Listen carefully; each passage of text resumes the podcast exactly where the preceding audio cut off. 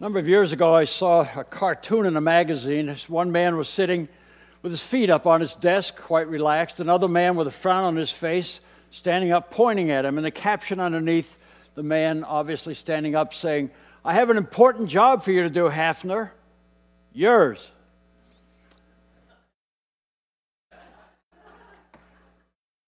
Do your job, Hafner.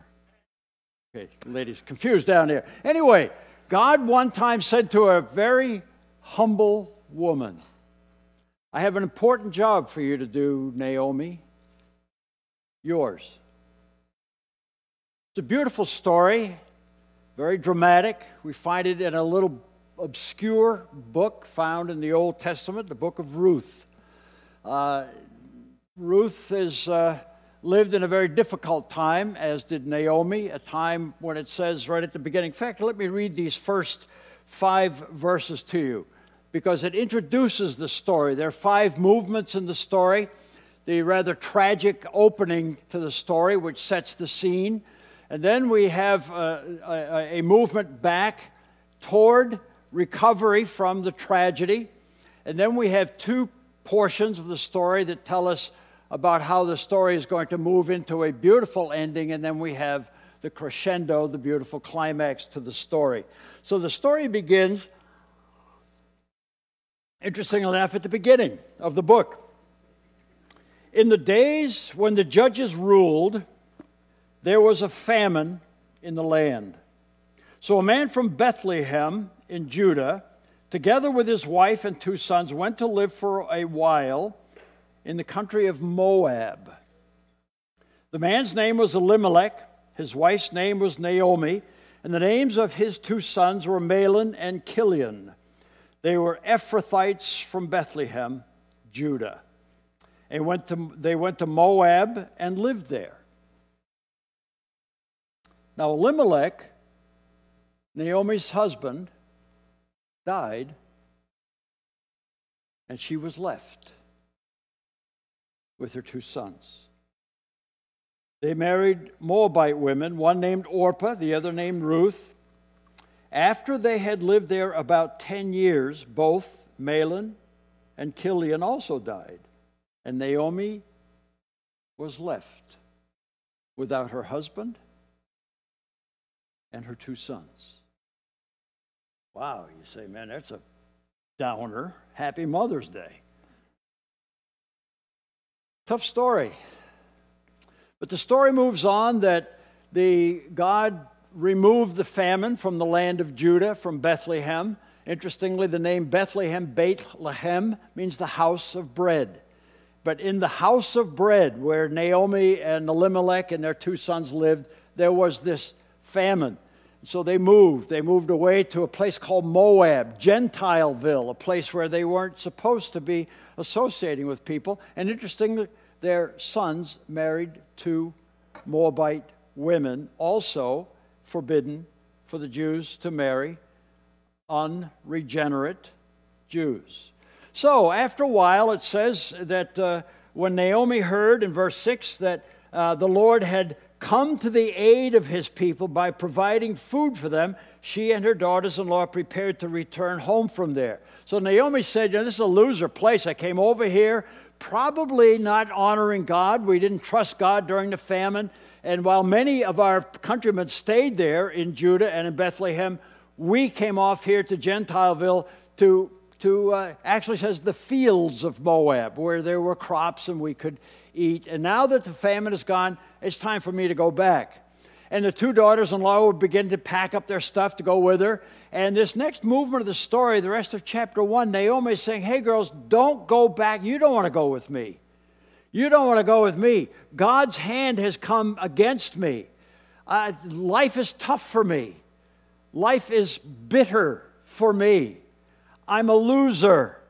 I'm going back to my country where you will be foreigners. You don't need to go back. I have nothing to offer you. I have nothing. Stay, stay here.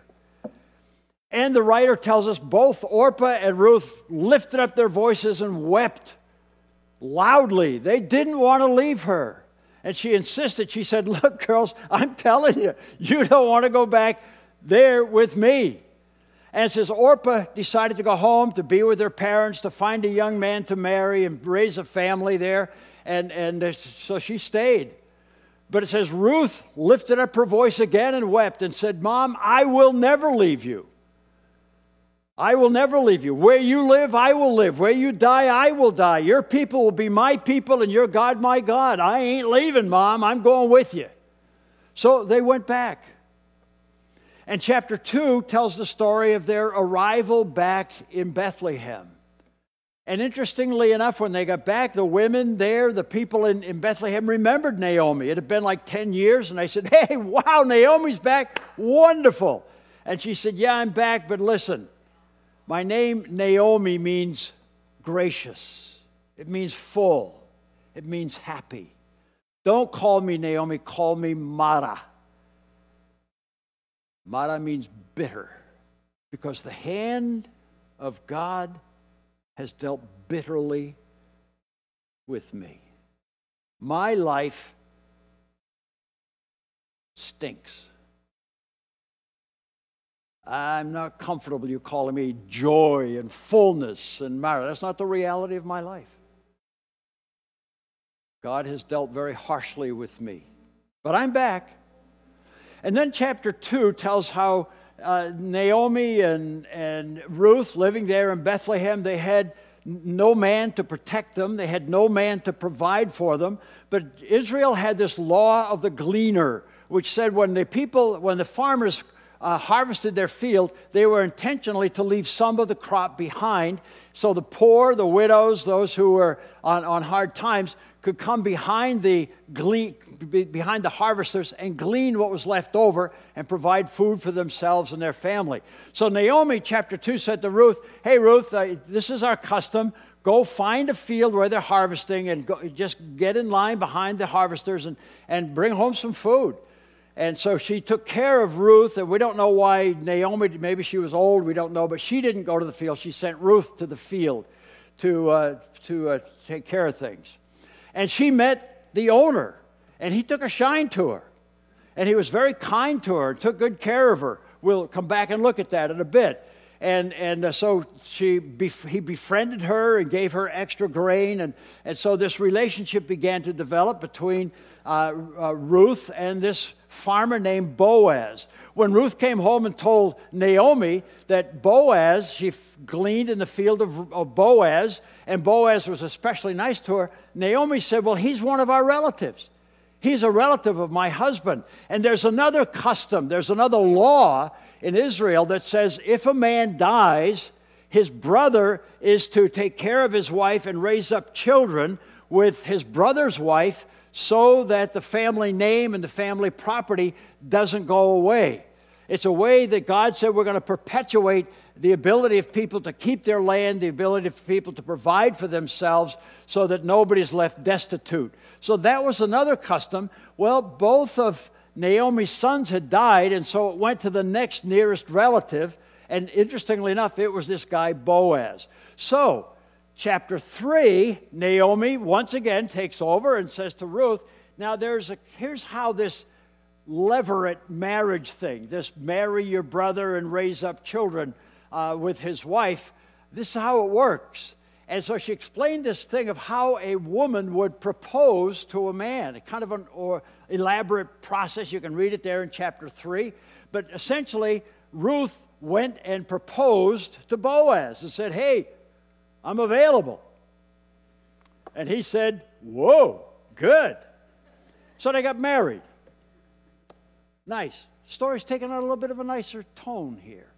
And then in chapter 4, we read that Boaz and uh, uh, Ruth culminated their marriage, and she had a child, a baby boy. And the women in the village in Bethlehem came to Naomi and said, Your, your uh, adopted daughter, this Ruth and Boaz, they had a baby. And now this baby is your Savior. He is the one who will inherit the land that your family owned, even after Elimelech and your two sons died. So all is good. And, and then it ends with a, with a uh, what do you call it, a, a genealogy about the descendants of Boaz and Ruth. So that's basically the story. Starts off very, they, they moved to Moab. The three men died, and she was left destitute, taking care of two daughters in law. She decided to go home. One of the daughters in law decided to go home with her. She married a wealthy farmer uh, who was a relative, and, and they had a baby, and Naomi was able to preserve the heritage, her family's heritage, and keep her family's land and not die a destitute death. Kind of cool. But it's not just a story, there's a purpose for the story. God said, Naomi, I have a job for you. It's going to be a tough one. But I believe enough in you that I'm going to trust you to accomplish this incredibly important job that I have. So, in this story, we find a few observations. First observation about Naomi is that she faced life's tough issues honestly. Tough issues. This word, the word that says when her husband died, she was left alone. When her two sons died, she was left a widow alone in a foreign country where there was no social services, nothing, nobody to provide for her, nobody to protect her. Terrifying, confusing, and sad. She was left. One afternoon, our phone rang, and it was one of Jeanette's friends, a widow, who said to ask Jeanette if she could come to her house. Jeanette went over and she said, The door's unlocked, just come in. Jeanette went in and she called the, her friend's name, and her friend said, Up here. She was upstairs. And she went up, and the woman was sitting in her daughter's bedroom. She had just come back from the airport from dropping her daughter off at college. She said, When I walked into this house, I realized it's only me. My husband has died. My wife, my daughter now has gone off to college, and happily she'll meet a man and marry. And I am left all alone. And she broke down and wept. Many of you have come home after the funeral or after your daughter's wedding and walked in the room. This awful feeling. It was joyous, it was fun, but it's over.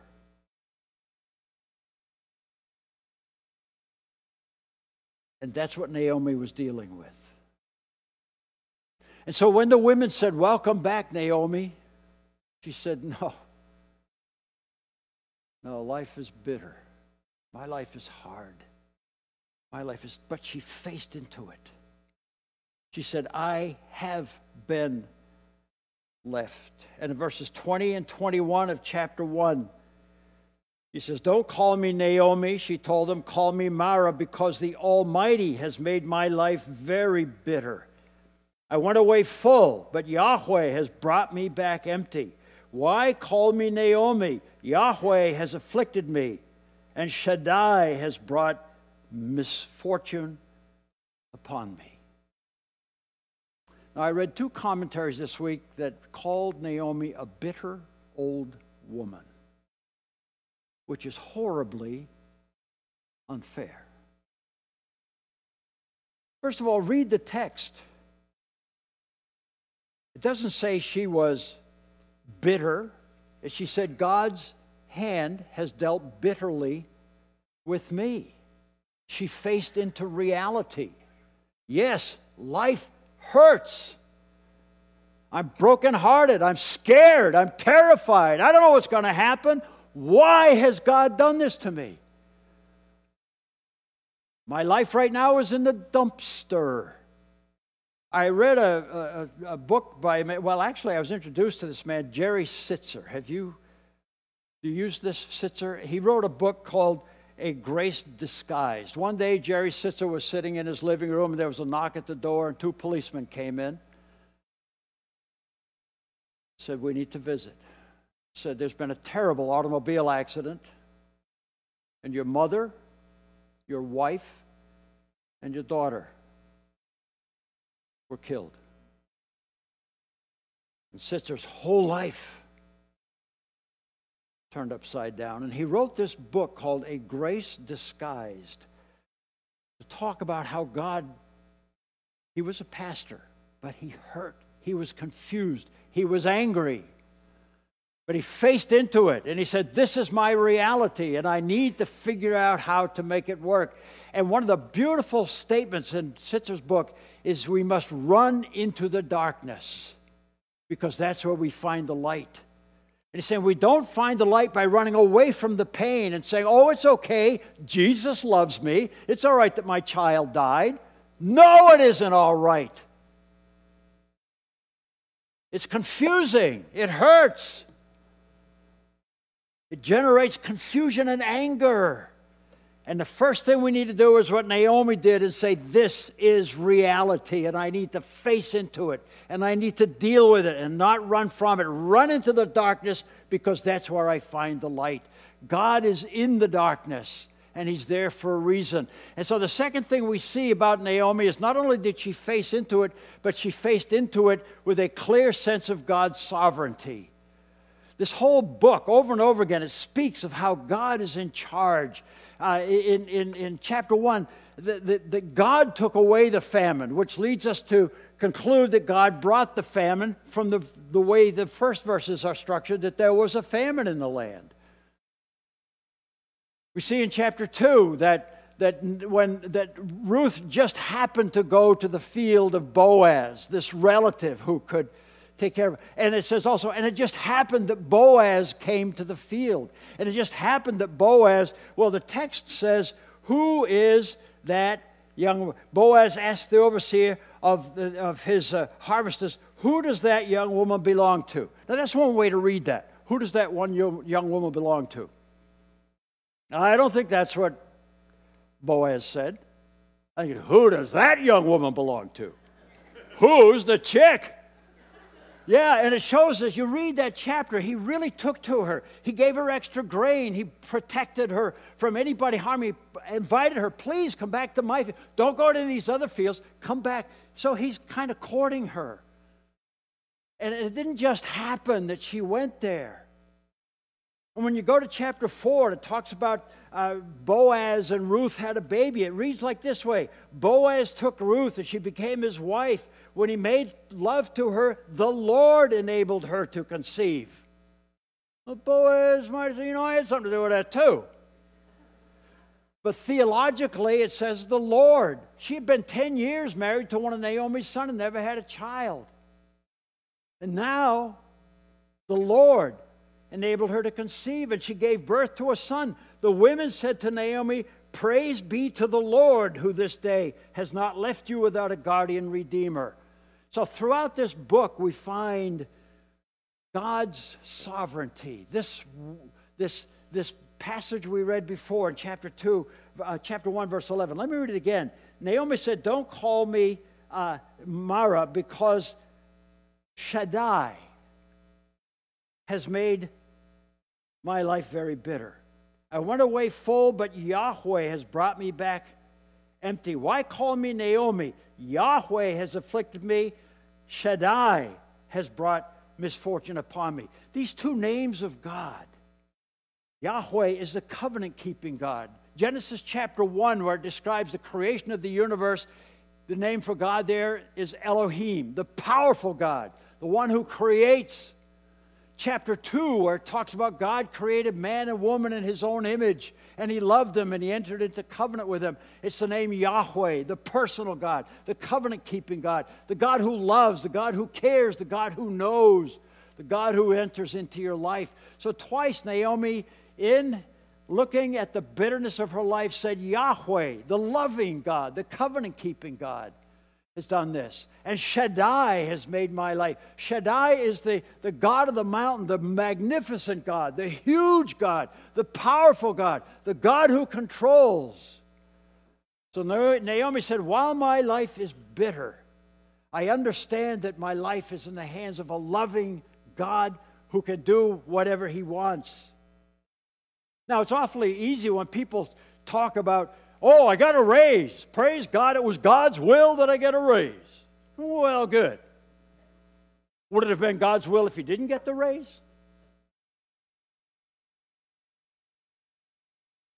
Is God just as sovereign when life hurts as it is when he's giving you cupcakes? Naomi seemed to think so. Job seemed to think so. This name for God, Shaddai, it's used 41 times in the Old Testament. 31 of those 41 times, it's in Job. And two other times, it's in the book of Ruth. Now, we, we, we see uh, uh this whole book of Job is about the sovereign God, the God who was there for Job the God who was working behind the scenes to drag Job through this horrible ordeal. That's Shaddai, the sovereign God, even when life hurts. It's too easy to define faith as I believe that when I pray, God is going to do what I ask Him or tell Him to do.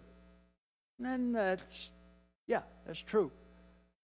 But faith also says, I trust God when He does what I ask Him not to do. Naomi said, I am facing into this pain because I'm not facing into it alone. I'm facing into it with a God who loves me. A God who, for some reason, made my life bitter. And that's the great question. Why do good people suffer? And the most intelligent answer is don't know. Sometimes we know. Sometimes there's a direct, I messed up, and I'm paying a price for it. The Bible talks about that very carefully. Told Israel, if you don't follow me, I will make life miserable for you because I love you enough to discipline you to keep you from destroying yourselves with sin. I will put lighter consequences to try to turn your attention back to me. But sometimes we can't attach it to why? Why? Sometimes my dad whacked me on the back of the head. He used to like to do that for some reason. I never asked why, I only asked which. Which thing did he find out about now? Who ratted me out this time. And so when God does something and I think, well, you know, I don't think I deserve this, I say, yeah, I probably do. Probably do. I don't know why, but when I don't know why, I'm thrown onto my faith in a sovereign God. Count it all joy when you encounter various trials, knowing that the testing of your faith when you say, I don't have any idea what's going on, but I believe God. And I believe God loves me. And with that belief, with that faith, with that reality, I can move into the darkness and find the light. Third observation is that God allowed, I mean, Naomi allowed God's bitter hand to make her better, not bitter. To say she was a bitter old woman, I think, is to misunderstand the text. The text doesn't say she was bitter, the text says God had dealt bitterly with her. Let me ask you a question. If she was this bitter old shrew, and she was moving away, and she said to her daughters in law, Oh, no, no, don't go with me. You think they would have said, No, Mom, we want to go with you because you're this bitter old wench? They say, Hey, thanks for the relief, baby. We love you, but we're out of here. No, they wept. They said, No way we're going to leave you. Is that a response to a mother in law who is nasty and bitter? No, no. Ruth even said, after going through two funerals of her two sons and hearing her talk about the funeral of her husband, and knowing she was destitute and alone and terrified, somehow through all of that, Ruth saw something where she said, Mom, I want your God to be my God. That, my friend, was Naomi's job. To be so attractive to this daughter in law that Ruth would go back with her to Bethlehem.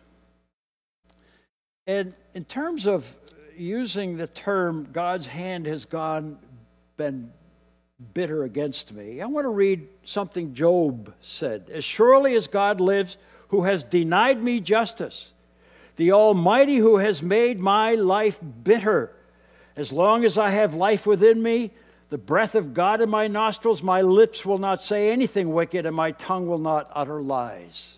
Now, Job uses that word bitter fairly often, and we've set Job up, we've canonized him as the epitome, the poster child for grace and God's faith and this wonderful, godly man named Job, which is true.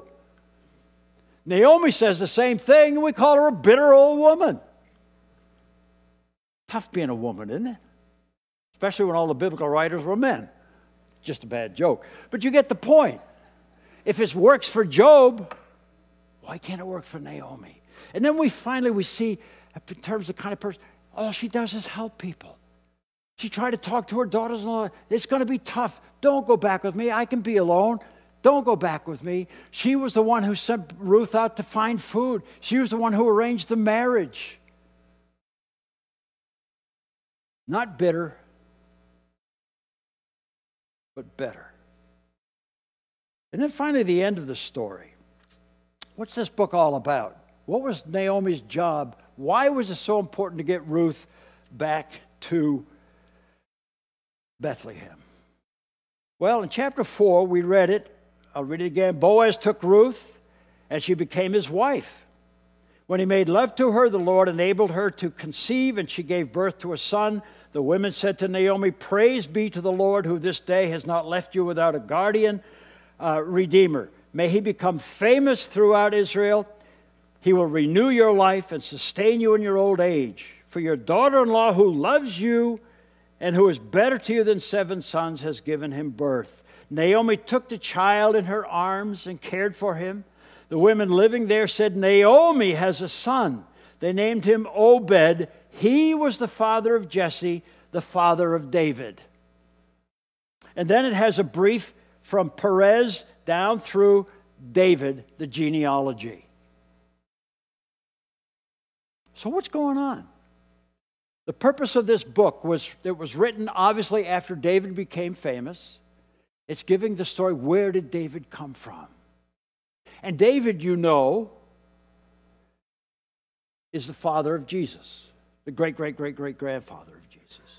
Matthew said about his book, the genealogy of the son of David, the son of Abraham.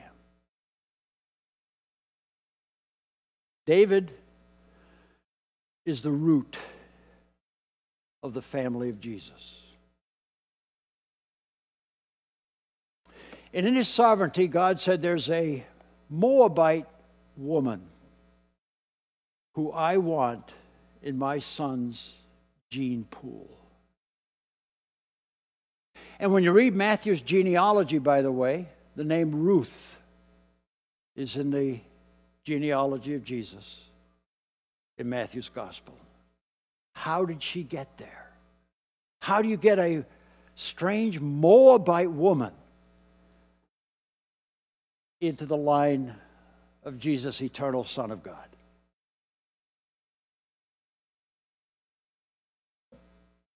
God said, Naomi, I got an important job for you to do. It's going to be tough. I will put you through hell on earth to get that young woman back here get her married to Boaz because that's my plan. I need someone I can trust enough to bring Ruth back here, arrange for her to be married to Boaz because I'm constructing a genealogy for my son. And God says to you and me, Bill, Susan, Sharon, George, Sally, got an important job for you to do. Can I trust you enough to do it? When it gets tough, can I count on you? When it gets bitter, can I count on you to own up to it and say, Life is tough right now, but I trust my sovereign God. I trust his love and I trust his power. And I'm going to face into that I'm going to do what God has asked me to do. Now, Naomi never knew at the end of her life that this little baby she was holding in her arms was going to be David's grandfather. and Jesus, great great grandfather. Ruth made Jesus' genealogy. Naomi didn't. A lot of you will never make the great genealogies, but your kids might. And somebody might ask, Did that kid have a mother? Yeah. You don't know her name, don't know Abraham's mother's name, or Daniel's mother's name, or Joshua's mother's name. But they all had one. And they all contributed to making great people. I have a job for you to do. Yours. Can I trust you enough to do it?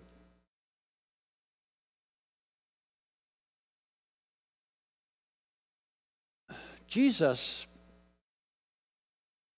isn't just another character. Jesus' genealogy is not just interesting reading.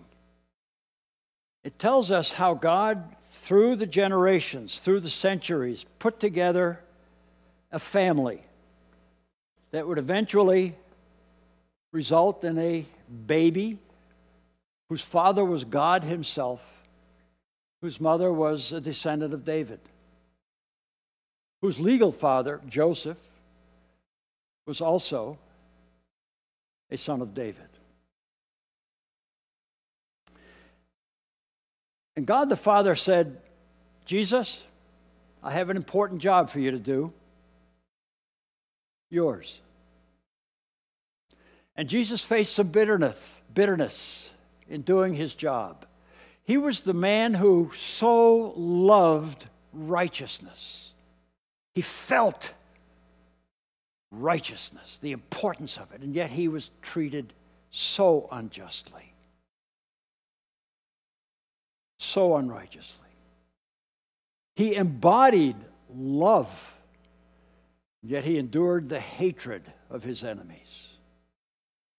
And the night before he was crucified, he prayed, Father, take this cup from me.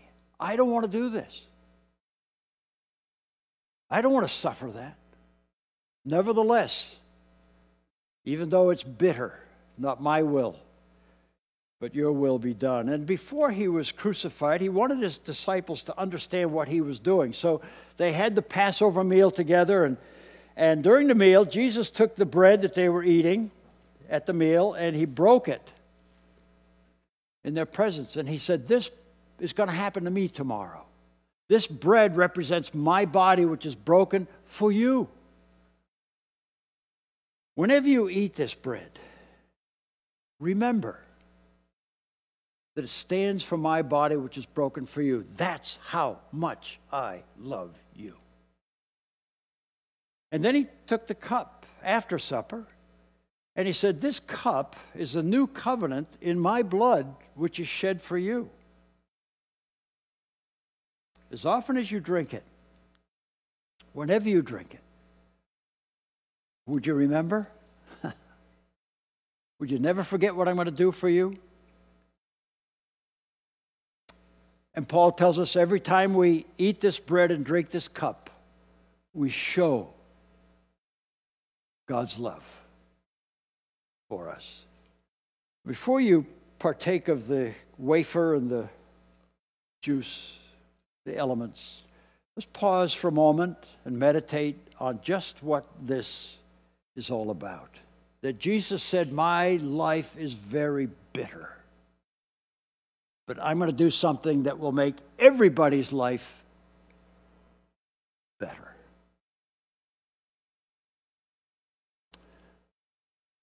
We'll sing?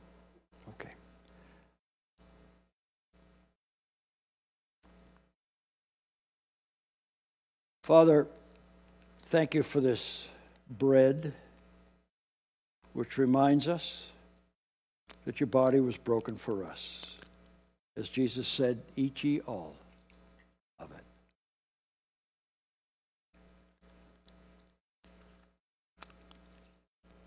And then he took the cup and he said, This cup is the new covenant in my blood. As often as you drink it, drink it in remembrance of me.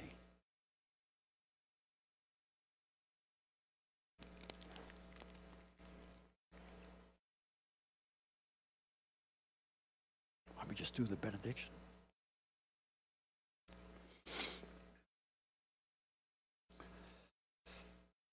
Greater love has no man than this than that a man will lay down his life for his friends. Jesus laid down his life for us, and he asks us to be willing to serve one another, to lay down our lives for him. Stand with me for the benediction.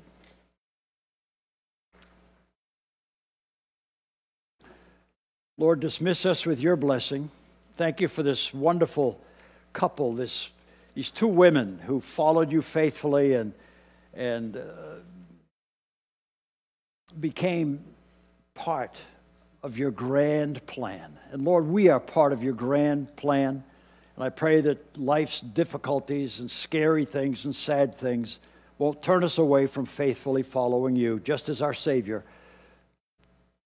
drank the cup. And we benefit for eternity.